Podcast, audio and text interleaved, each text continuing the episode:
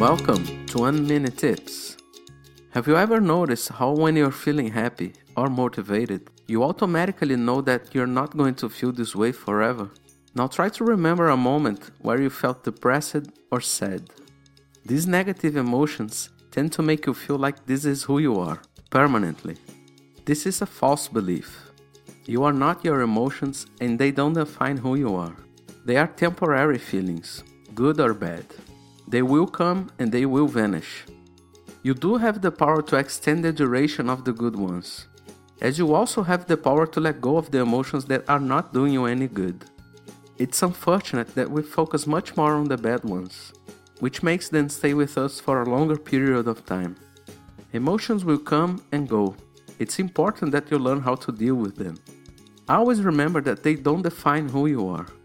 I'm Rod Gomes, and I'll come back with another 1 Minute Tips soon. Until then, come say hello over at 1minutetips.com.